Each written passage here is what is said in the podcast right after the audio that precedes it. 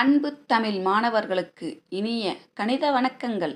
திருமதி மாமாலா பட்டதாரி ஆசிரியை, கணிதம், அரசு மகளிர் உயர்நிலைப்பள்ளி, போதுறிஞ்சிப்பட்டி, தருமபுரி மாவட்டம். கற்றலை மேம்படுத்த சாரல் கல்வியுடன் இணைந்திடுவோம். வாருங்கள் அன்பு குழந்தைகளே. அலகு இரண்டு, எண்களும் தொடர்வரிசைகளும், பகுதி ஒன்று. நமது பாடப்புத்தகத்தில் முதலில் ஒரு கணித அறிஞரின் மேற்கோளும் அதன் பிறகு கணித அறிஞர் பற்றிய சுய விவரமும் கொடுக்கப்பட்டுள்ளது. மாணவ கண்களே, உங்கள் புத்தகத்தில் முப்பத்தெட்டாம் பக்கத்தை எடுத்துக்கொள்ளுங்கள். பால் ஏர்டீஸ் என்பவர், எண்கள் அழகுத்தன்மை பொருந்தியவை என எனக்கு தெரியும், அவை அழகில்லை எனில் எதுவுமே அழகில்லை என்று கூறியுள்ளார். அதற்கடுத்து நம் நாட்டின் கணித மாமேதை ஸ்ரீனிவாச ராமானுஜன் அவர்கள் பற்றி சுய விவர குறிப்பு கொடுக்கப்பட்டுள்ளது. அவரை பற்றி நீங்கள் புத்தகத்தில் படித்து அறிந்து கொள்ளுங்கள். அவருடைய வரலாறு உங்களை வியப்பில் ஆழ்த்தும். திரு ஸ்ரீனிவாச ராமானுஜன் அவர்களின் கணித அறிவை மக்கள் அறிந்து கொள்ளவும், இளைஞர்களிடம் கணித ஆர்வத்தை வளர்க்கவும் அவருடைய பிறந்த தினத்தை தேசிய கணித தினமாக கொண்டாடி வருகிறோம். ஸ்ரீனிவாச ராமானுஜனின் நூற்று இருபத்தைந்தாவது பிறந்த தினத்தில் இருந்து, அதாவது பிப்ரவரி இருபத்தாறாம் நாள் இரண்டாயிரத்து பன்னிரெண்டாம் ஆண்டிலிருந்து நமது இந்திய பாரத பிரதமர் டாக்டர் மன்மோகன் சிங் அவர்களால் தேசிய கணித தினமாக பிரகடனம் செய்யப்பட்டது. எண்கள் மீது அவர் கொண்டுள்ள நெருக்கத்தை ஒரு கதை மூலம் காணலாம். வாருங்கள், அந்த எண்ணை ராமானுஜன் என்றே அழைப்போம். ஆம், ஆயிரத்து எழுநூற்று இருபத்தொன்பது என்ற எண்ணை ராமானுஜன் எண் என்றே அழைப்போம். வாருங்கள், அது எவ்வாறு என்ற கதையை கேட்கலாம். ஒரு முறை ராமானுஜன் உடல் நலக்குறைவு காரணமாக மருத்துவமனையில் அனுமதிக்கப்பட்டிருந்தார். அப்போது அவருடைய நண்பர் ஹார்டி அவரை பார்க்க டாக்ஸியில் வந்தார். அந்த டாக்ஸி எண்ணை கவனிக்கிறார், ஆயிரத்து எழுநூற்று இருபத்தொன்பது. ஹார்டி மருத்துவமனை அறையில் நுழைகிறார். அங்கு ராமானுஜன் மெத்தையில் படுத்து கொண்டிருந்த போது அவர் ஆயிரத்து எழுநூற்று இருபத்தி ஒன்பது துக்கத்தை குறிக்கும் எண் என்று கூறினார். ஹில்லையார்டி என்று கூறிய ராமானுஜன், இது ஒரு சுவாரஸ்யமான எண் என்றார். வார்த்தையில் நம்பிக்கை பீடு நடைபோட ராமானுஜன் ஆயிரத்து எழுநூற்று இருபத்தொன்பது என்ற எண்ணின் அழகை ஹார்டியிடம் விவரித்தார். ஆயிரத்து எழுநூற்று இருபத்தி ஒன்பதை ஒரு சிறிய எண்ணாக நினைவில் வைத்து கொள்ள வேண்டுமெனில், இதை இரண்டு வெவ்வேறு எண்களின் மும்மடி பெருக்கத்தின் கியூப் கூட்டுத்தொகையாக இரு வகைகளில் அடையாளம் காண முடியும். அதாவது ஒரு நம்பரை த்ரீ டைம்ஸ் போட்டு பெருக்கிறோம் இல்லையா, அதைத்தான் மும்மடி பெருக்குன்னு சொல்கிறோம். உதாரணத்துக்கு டூ கியூப் அப்படின்னு இருந்தால் two cube equal to two into two into two equal to eight அப்படின்னு சொல்லுவோம் இல்லையா, அதுதான் மும்மடி பெருக்கம், கியூப். மாணவ கண்களே, நான் கூறுவதை உங்கள் பாடப்புத்தகத்தில் எழுதி கொள்ளுங்கள். ஆயிரத்து எழுநூற்று இருபத்தொன்பது சமம் ஒன்று கியூப் ப்ளஸ் பன்னிரெண்டு கியூப் சமம் ஒன்பது கியூப் ப்ளஸ் பத்து கியூப் உடனே கூறினார். ஹார்டிக்கு ஒரே ஆச்சரியம். எண்ணை விட எண்கள் உங்களுக்கு நெருக்கமானவையாக இருக்கின்றன என்று கூறினார். மாணவ கண்களே, பாடக்குறிப்பேட்டை எடுத்துக்கொள்ளுங்கள். நான் கூறுவதை எழுதுங்கள். ஆயிரத்து எழுநூற்று இருபத்தொன்பது சமம் ஒன்று கியூப் ப்ளஸ் பன்னிரெண்டு கியூப். ஒன்று கியூப்னு என்னென்னு தெரிந்தானே, ஒன்று மூணு முறை போட்டு பெருக்கிறோம். ஒன்று பெருக்கல் ஒன்று பெருக்கல் ஒன்று, அந்த இடத்துல என்ன ஆன்சர் வரும்? அதுக்கு கீழே எழுதுனா ஒன்று ப்ளஸ் பன்னெண்டு கியூப்பை மூணு முறை போட்டு பெருக்கணும். பன்னெண்டு பெருக்கல் பன்னெண்டு பெருக்கல் பன்னெண்டு. அப்படி பெருக்கும்போது நமக்கு, நீங்கள் சைடில் போட்டு பெருக்கிங்கிங்க, ஆயிரத்து எழுநூற்று இருபத்து எட்டு கிடைக்கும். ஸோ இதனுடைய மொத்த மதிப்பு ஆயிரத்து எழுநூற்று இருபத்தொன்பது. இன்னொரு வகையை பார்க்கலாமா? ஆயிரத்து எழுநூற்று இருபத்தொன்பது சமம் ஒன்பது கியூப் ப்ளஸ் பத்து கியூப். ஒன்பது கியூப் எவ்வளவு? அதாவது ஒன்பதை மூணு முறை போட்டு பெருக்கணும். ஒன்பது பெருக்கல் ஒன்பது பெருக்கல் ஒன்பது. என்ன ஆன்சர் வந்தது? ஆ, கரெக்ட், எழுநூற்று இருபத்து ஒன்பது கூட்டல் பத்து கியூப் அப்படின்னா என்ன? பத்தை மூன்று முறை போட்டு பெருக்கணும். பத்து பெருக்கல் பத்து பெருக்கல் பத்து எவ்வளவு மதிப்பு? ஆயிரம். சரியாக கூறினீர்கள், வெரி குட். ஆயிரத்து எழுநூற்று இருபத்தி ஒன்பது. இப்போ புரிஞ்சதா? ரெண்டு வகையில் நாம் ஞாபகம் வச்சுக்கலான்னு சொல்லியிருக்காரு ராமானுஜன் ஐயா அவர்கள். ஓகே, எண்களின் அமைப்பு பற்றி ஆராய்வதில் அத்தனை ஆர்வம் கொண்டிருந்தார் சீனிவாச ராமானுஜன். கணித பூங்காவில் அவர் ஊன்றிய விதைகள் பல ஆலமரமாய் எழுந்து விழுதுகள் பல்கி பெருகி பல்லாண்டு காலம் பயனடைய போகிறது கணித உலகம். என்ன குழந்தைகளா, கணிதத்தில் கவர்ந்திழுக்கும் பகுதியான எண்களை பற்றி படிக்கலாமா? வாருங்கள், பாடப்பகுதிக்கு செல்லலாம். மாணவ கண்களே, நல்லவற்றை கூட்டிக்கொள், தீயவற்றை கழித்துக்கொள், அறிவை பெருக்கிக்கொள் என வாழ்க்கையை வகுத்துக்கொள் என வாழ்க்கையை வகுத்துக்கொள். ஆஹா, டீச்சர் ஏதோ சொல்ல போகிறாங்க. வகுத்தலா? பயப்படாதீர்கள் கண்களா, உங்களுக்கு புரியும் வகையில் வகுத்தலை எளிமையாக கற்பிக்கிறேன். நாம் முந்தைய வகுப்புகளில் கூட்டல், கழித்தல், பெருக்கல், வகுத்தல் என எளிமையாக படித்திருக்கிறோம். மேல் வகுப்புகளுக்கு வரும் தருவாயில் தேற்றங்களுடன் அவை எவ்வாறு வந்தன என்ற அடிப்படை கருத்துக்களுடன் படிக்கப் போகிறோம். உங்கள் பாடக்குறிப்பேட்டில் எழுதி கொள்ளுங்கள். எட்டை நான்கால் வகுக்கலாம் வாங்க. சரியா? இப்போ எட்டு வகுத்தல் நாலுன்னு எழுதிக்கிங்க. நீள் வகுத்தல் முறையில் நம்ம வகுக்க போகிறோம். அப்போ எட்டுங்கிறது வகுப்படும் எண், நம்ம உள்ளே போட்டுக்கணும். நாளை வெளியே போட்டுக்கணும் வகுத்தி. இப்போ வகுக்கலாமா? ரெடியா? ஓர் நாங் நான்கு, ரெண்டாம் எட்டு போட்டுட்டிங்களா? மீதி என்ன? பூஜ்ஜியம். அப்போ இதை எப்படி எழுதலாம்? எட்டு சமம் நாலு பெருக்கல் ரெண்டு. எட்டு சமம் நாலு பெருக்கல் ரெண்டு. பெருக்கி பாருங்க, எட்டு கிடைக்குதா? அப்போ நாம் போட்டது சரி. அதாவது வகுத்து ஏயும் ஈவையும் பெருக்கனா நமக்கு வகுப்படு எண் கிடைக்கும். நீங்கள் போட்டது சரியா தப்பான்னு நீங்களே செக் பண்ணிக்கலாம். அடுத்ததாக இன்னொரு எண்ணை எடுத்துக்கலாமா? பத்தை மூணால் வகுக்கலாம்.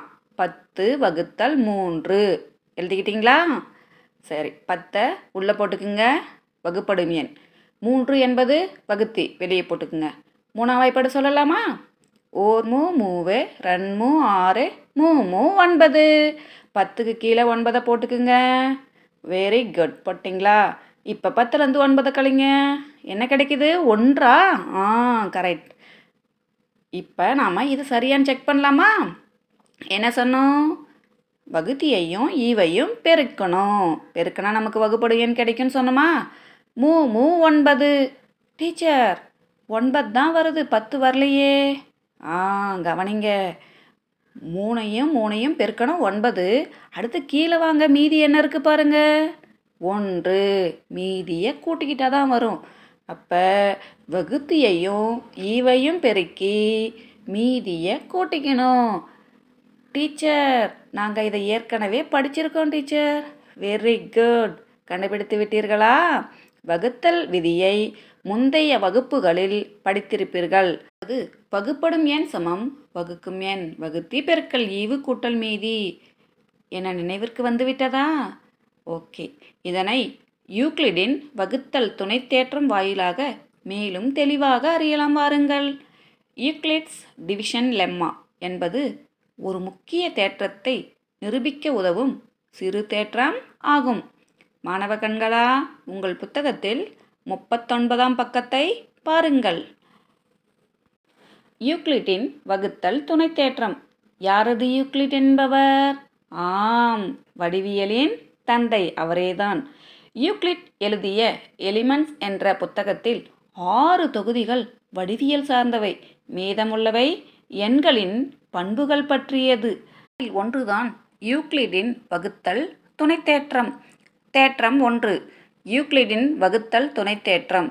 ஏ மற்றும் B, A greater than B என்பன ஏதேனும் இரு மிகை முழுக்கள் எனில் A equal to B Q plus R, zero less than R equal R less than B என்றவாறு கியூ கமா ஆர் எனும் தனித்த மிகைமுழுக்கள் கிடைக்கும். கவனிங்க, ஏங்கிறது வகுப்படும் எண் வகுத்தியை விட பெருசாக இருக்கும். ஓகேவா? அடுத்தது கியூங்கிறது ஈவு, ஆறுங்கிறது மீதி. இப்போ ஏ வந்து வகுத்தியை விட பெருசாக இருக்கும், பிஏ விட பெருசாக இருக்கும். ஆறு எப்படி இருக்குன்னா ஜீரோ அல்லது ஜீரோவுக்கு அதிகமாக இருக்கலாம், ஆனால் கண்டிப்பாக வகுத்தியை விட சின்னதாக தான் இருக்கணும், பிஏ விட சின்னதாக தான் இருக்கணும். அங்கே தான் கண்டிஷன் கொடுத்துருக்காங்க பார்த்தீங்களா. ஆரோட மதிப்பு எப்படி இருக்குன்னுட்டு zero less than R equal to R less than B. குழப்பம் வரக்கூடாது. பி என்பது வகுத்தி. நம்ம கணக்கில் போடும்போது மீதி எப்படி இருக்குன்னா நம்ம வகுக்கிற எண்ணை விட சின்னதாக தான் இருக்கணும். அப்படி இல்லை நம்ம மீண்டும் மீண்டும் வகுப்போம். நான் சொல்கிறத புக்கில் மார்க் பண்ணிக்கிங்க. ஏவுக்கு மேலே வகுப்படும் எண் வா ஏ போட்டுக்குங்க, பிக்கு நேராக வகுத்தி வா போட்டுக்குங்க, கியூக்கு நேராக ஆ ஈவு ஈ போட்டுக்குங்க, ஆறுக்கு நேராக மீதி போட்டுக்குங்க. இப்போ பாருங்கள், ஏ சமம் பி கியூ ப்ளஸ் ஆர், வகுப்படும் எண் சமம் வகுத்தி பெருக்கல் ஈவு கூட்டல் மீதி. புரிஞ்சதா? நாம் சின்ன வயசில் படித்ததே தான் இங்கே தேற்றமாக படிக்கிறோம். யூக்ளிடின் வகுத்தல் துணை தேற்றத்தை பயன்படுத்தி ஈவு மீதி எப்படி கண்டுபிடிக்கலான்னு பார்க்கலாமா? வாங்க. எடுத்துக்காட்டு ரெண்டு புள்ளி ஒன்று. நம்மிடம் முப்பத்து நான்கு கேக்கு துண்டுகள் உள்ளன. ஒவ்வொரு பெட்டியிலும் ஐந்து கேக்குகள் மட்டுமே வைக்க இயலும் எனில் கேக்குகளை வைக்க எத்தனை பெட்டிகள் தேவை மற்றும் எத்தனை கேக்குகள் மீதம் இருக்கும் என காண்க. பாடக்குறிப்பேட்டில் எழுதிக்கிங்க. இப்போ முப்பத்து நான்கு அதுக்கு மேலே சின்னதாக கட்டம் போட்டு வகுப்படும் எண் என எழுதிக்கிங்க. ஐந்து இருக்கு இல்லையா, அதுக்கு மேலே கட்டம் போட்டு வகுத்தின்னு எழுதிக்கிங்க. பாடக்குறிப்பேட்டில் கேள்வி எழுதிய பிறகு யூக்ளிடின் வகுத்தல் துணை தேற்றம் அப்படின்னு எழுதிட்டு ஏ சமம் பி கியூ ப்ளஸ் ஆர் அப்படின்னு எழுதிக்கிங்க. உங்களுக்கு புரியணுன்றதுக்காக புத்தகத்தில் வர்ணித்து எழுதியிருக்காங்க. நாம் சொல்கிற எண்களை மட்டும் கவனிங்க. முப்பத்தி நான்கு சமம் ஐந்து. இப்போ நாம் முப்பத்தி நாலு ஐந்தால் வகுக்கணும். சைடில் போட்டு வகுத்தாலும் ஓகே. ஐந்தாம் வாய்ப்பாடு சொல்லி பாருங்கள். முப்பத்தி நான்கில் எத்தனை ஐந்து உள்ளது? ஓர் ஐந்து ஐந்து, ரெண்டு ஐந்து பத்து, மூன்று ஐந்து, நான்கு ஐந்து இருபது, ஐ இருபத்தஞ்சி, ஆறஞ்சு முப்பது. ஆ சரி, இப்போ ஆறு அங்கே போட்டுக்குங்க. சரி, இப்போ ஐந்தையும் ஆறையும் பெருக்குனா என்ன கிடைக்கிது? முப்பது. ஐயார் முப்பது. சைடில் பென்சிலில் போட்டாலும் ஓகே. ஐயார் முப்பதுன்றதை அந்த ஏரோ மார்க் போட்டு போட்டுக்குங்க. முப்பத்தி நான்குலேருந்து முப்பதை கழிங்க, என்ன கிடைக்கிது? நான்கு. ஆமாம் கண்ணு, அதுதான் மீதி. நீங்கள் சைடில் வகுத்தாலும் சரி, இல்லை இங்கே வாய்ப்போடு சொல்லி பார்த்து டக்குன்னு போட்டாலும் சரி. இதனுடைய பெனிஃபிட்டே என்னென்னா, நீள் வகுத்தல் முறையை பயன்படுத்தாமல் வாய்ப்போடு சொல்லி பார்த்து நம்ம உடனே போடுறது தான் இதனுடைய யூஸ். பாருங்கள், ஐந்தைந்து கேக்குகளாக வச்சோம்னா நமக்கு ஆறு பெட்டிகள் தேவை. பெட்டிகளின் எண்ணிக்கை ஆறு அப்படின்னு போட்டுக்கணும். அடுத்தது மீதமுள்ள கேக்குகள் எத்தனைன்னு கேட்டிருக்காங்க. நீங்கள் தீர்வு எழுதும்போது எடுத்து எழுதணும். ஆன பெட்டிகளின் எண்ணிக்கை சமம் ஆறு, மீதமுள்ள கேக்குகளின் எண்ணிக்கை சமம் நான்கு அப்படின்னு எழுதணும். ஓகேவா? எடுத்துக்காட்டு இரண்டு புள்ளி இரண்டு. பின்வரும் ஒவ்வொன்றிலும் ஏஐ பியால் வகுக்கும்போது கிடைக்கும் ஈவு மற்றும் மீதியை காண்க. ஆப்ஷன் ஒன்று ஏ சமம் மைனஸ் பன்னிரெண்டு, பி சமம் ஐந்து. நான் ஏற்கனவே சொன்னது போல் யூக்ளிடின் வகுத்தல் துணை தேற்றத்தின்படி அப்படின்னு எழுதிட்டு யூக்ளிடினுடைய வகுத்தல் துணை தேற்றத்தை எழுதிக்கணும். இப்போ இந்த எண்ணை நீங்கள் என்ன பண்ணணும், சைடில் போட்டு வகுக்கலாம். ஏங்கிறது என்னது? வகுப்படும் எண் மைனஸ் பன்னிரெண்டு, பிங்கிறது வகுத்தி ஐந்து. இப்போ நீங்கள் வகுக்கும்போது ரொம்ப கவனமாக வகுக்கணும். மைனஸ் பன்னிரெண்டை விட சிறிய எண் தான் கீழே வரணும், அதுக்கு கீழே. ஓகேவா? இப்போ இங்கே மைனஸ் இருக்கிறதுனால நமக்கு ஆன்சரில் மைனஸ் தான் வரும். ஸோ மேலே மைனஸ் போட்டுக்குங்க. இப்போ ஐந்தால் வகுக்கணும். அஞ்சாம் வாய்ப்பாடு சொல்லுங்கள். ஓர் அஞ்சு அஞ்சு, ரெண்டு அஞ்சு பத்து. தவறு. ஏன்னா மைனஸ் பத்துங்கிறது குறையன், அதனால் அதனுடைய மதிப்பு அதிகம். மைனஸ் பன்னெண்டை விட மைனஸ் பத்து பெரியது. நான் என்ன சொல்லியிருக்கேன்? வகுக்கும்போது கீழே போடுற எண் சிறிய எண்ணாக இருக்க வேண்டும். பார்க்கலாமா? ஓர் அஞ்சு அஞ்சு, ரெண்டு அஞ்சு பத்து, மூவைந்து பதினைந்து. அப்போ மைனஸ் ரெண்டு ப்ளஸ்ஸு மைனஸு, மைனஸ் பதினைந்து. மைனஸ் பன்னிரெண்டை விட மைனஸ் பதினைந்து சிறியது.